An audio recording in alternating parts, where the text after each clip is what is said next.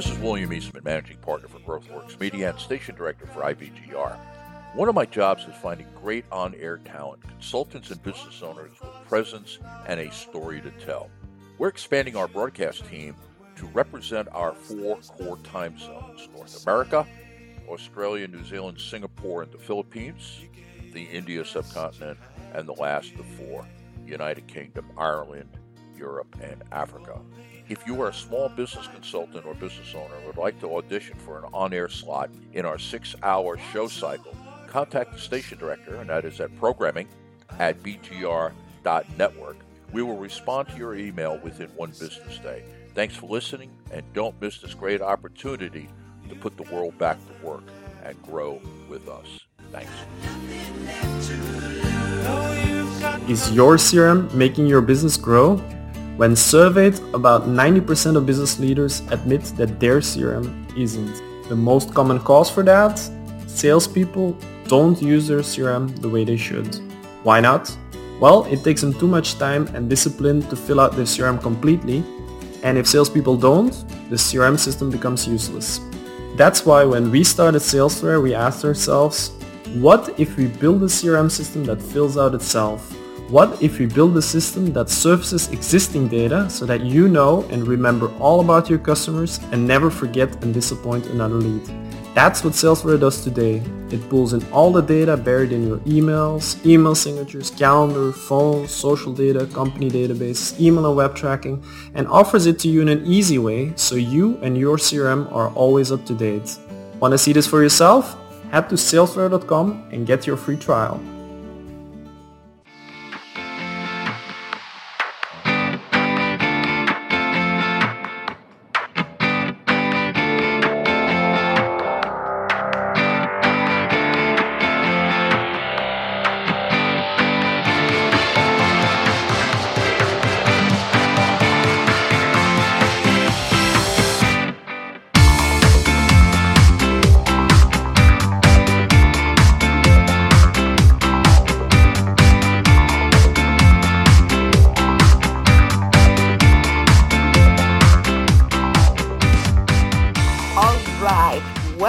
Back yeah.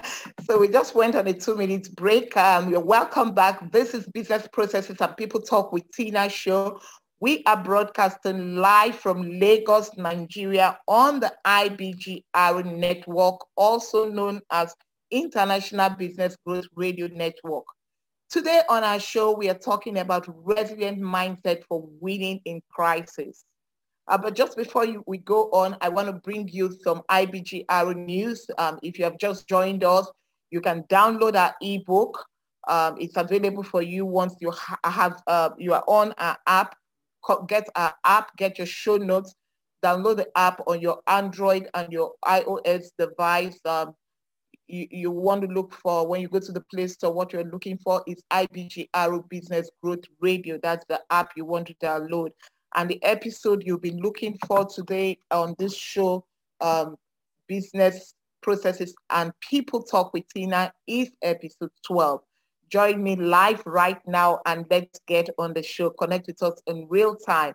Um, join the community of commerce located on our app. It's a free business only social network similar to others out there, but this is owned by IBGR and focuses on connecting business these uh, business owners to our own talent as well as connecting them with other business owners around the globe. Um, you want to join us, so let's get a conversation started. IBGR broadcasts 24 hours, seven days a week in four different market segments around the world. Listen in on your local time to business programming delivered by entrepreneurs in our Australia, Asian, the South Asian, Prime Meridian, and the North American regions of our market. Check out the calendar on our homepage at ibgr.network to find out when your favorite shows air in your local time zone. Then make an appointment with yourself to listen, apply, and engage. Um, get the show notes for today's programming at, at, at, on your on the app listening live to current shows within your reach now from your device. Um, so uh, we'll, on this segment of the show, uh, we, we are looking at what are those things that you need to know as a business owner for you to actually have that resilient mindset in times of crisis in your business. So the first thing you want to be aware of, the first thing you want to know is that change can be sudden and at the same time catastrophic. Now, yes, it's not in all cases, but there are sometimes when change is truly, truly catastrophic and it comes with a lot of negative connotations. Now, a business resilience is extremely important to any business because without it, few businesses are likely to be able to recover from unexpected disruptions or adapt fast enough to sudden changes, whether it's in market demand or due to regulatory requirements, or as we have seen it this year, a global pandemic. Yeah.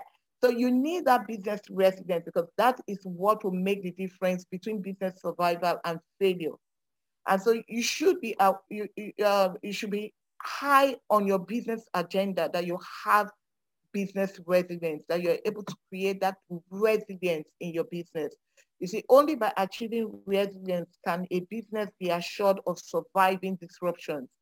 Now, an example to illustrate this, I mean, without even looking at what is currently happening in, around the world, if I go back a few years back, is uh, during the last banking crisis that we had uh, uh, in, in Nigeria especially, um, what we found were that because some of the big banks who had not taken advantage of the changes that were occurring in their in their industry, like an IT infrastructure, getting uh, social, doing things with what was happening in the new trend, we, we, we found that some of the new banks or the younger banks were able to absorb those big banks because they could not they could not adapt quickly to the market changes.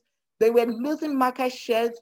They were losing customers, and their their their size, uh, their their market um, profitability was dipping, and it was causing a lot of negativity for them. And so what we found was that they didn't have any choice to merge. And who did they have to merge with? With the new banks, with those banks who were going with what was happening. They were able to actually absorb the shock because they were growing with the time. They had planned on the front end. So you want to be aware of that. That change can be sudden and catastrophic. And if you're not ready, you will not make it.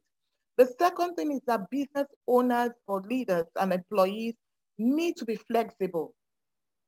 I mean, achieving business resilience requires careful business resilience planning to ensure that business models are flexible enough to adapt to market changes and whatever other changes that you may have. Now, if an organization is rigid, it, cannot adapt flexibly in when it faces cha challenges in any crisis. Now, you, again, if you if you run a, a, your organization is running a traditional structure, an organizational structure that is traditional, non-transparent communication, and it's poorly funded in terms of IT, it's not able to adapt to digitalization, um, and the, the management process is rigid. All of these things are obstacles to business resilience in a crisis. So instead, you want to ensure that employees and managers are able to act in any given situation, that they are able to actually adapt, be fluid in, the, in decision making, and be quick to change what is going on around them. Now, the third thing is that training is so important. So you want to train and retrain employees with soft skills and non-technical skills.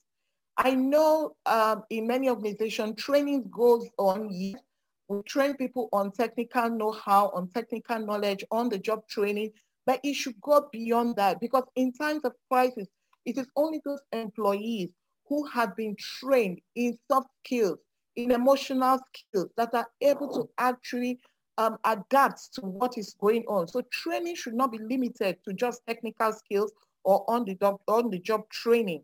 You want to ensure that formal training within the organization that embedded in your formal training are things like mindset, resilience, the capacity to be able to adapt to whatever is going on. This is also important for the employee well-being and their mental wellness. You know, there are some skill sets that are relevant today that will become obsolete in the next three to five years. So you don't want to focus on just those kind of skills. Training should be ongoing and evolving within the organization for improved profitability and overall business performance. Now, the fourth thing is that a linear mindset is detrimental to business growth. This is so important for you to be aware of. That where, what do I mean by a linear mindset? You may wonder, but that's a, more like a fixed mindset. When people are set in their ways, they have a way of thinking, or people are, you know, sometimes we hear people say, um, this is how we do things here, or this is how we've been doing it. They are not willing to change. Now, the processes your employees are accustomed to following may no longer be relevant or adequate for resolving the challenges that your organization may face when it comes to times of crisis. So linear thinking will fail business owners and employees in a crisis, especially those situations involving multiple changes at once. You know, when you have changes going on back and forth with fluctuations and uncertainty of the future, just like we have going on right now. I mean, we had the first wave of COVID, it's gone, it relaxed, and we're getting a second wave now. And you're having lockdowns that are happening in certain places again. Now, these situations uh, uh call for flexibility, agility, and more out-of-box problem solving. So linear thinking can trap organizations, employees, and business owners into thinking that there's only one acceptable way of doing things and of course, that blinds people from seeing other possibilities that are around them. Another thing you want to be aware of as a business owner is that employee health and well-being is important to productivity. You see, when changes or crises happen, some of your employees may immediately begin to think and ask themselves, is the company still safe? Is my job secure? You hear such questions being asked. Am I sure I'll still have a job? How do I fit into the new landscape? How do I fit into what is happening? Well, I mean, what's the demand for this for my skill set? Is my skill set still relevant? If the worst happens, how will I pay my bills and provide for my family? Will I be needed anywhere else? And when employees are combated with such thoughts, it affects their productivity, it affects their wellness, it affects the overall business productivity as well. So it, it can impact productivity and the quality of work. It can cause employees to become self-focused and withdrawn, resulting in failures to help each other and identify larger opportunities for your company. So you want to you want to actually ensure that um, you, you, you have em- employee well-being and health as a top priority within your organization. That it is paramount to how you are seeing resilience being built. And it is only when you begin to build this in your employees, when you begin to help them to see that in times of stress, in times of um, challenges, in times of chaos situations, when we are met with turbulences, how do we handle it? How do we manage it? What do we do? Uh, do people know that, I mean, the company is safe? Uh, will they still have a job? Um, uh, how does this fit into? So do you have a plan in place on the front end that when something is going wrong, the employees can look at it and say, yes, my organization is a place that no matter what is going on, people welfare is paramount. They always think of uh, people first of all, and they will not, I mean, throw us under the bus. It's not just about them. I know so many organizations that at this time, all they did was just think of themselves. So these are the things that you need to be aware of. We'll be going on a two minute break right now. And when we come back, we'll look at those things that you need to do.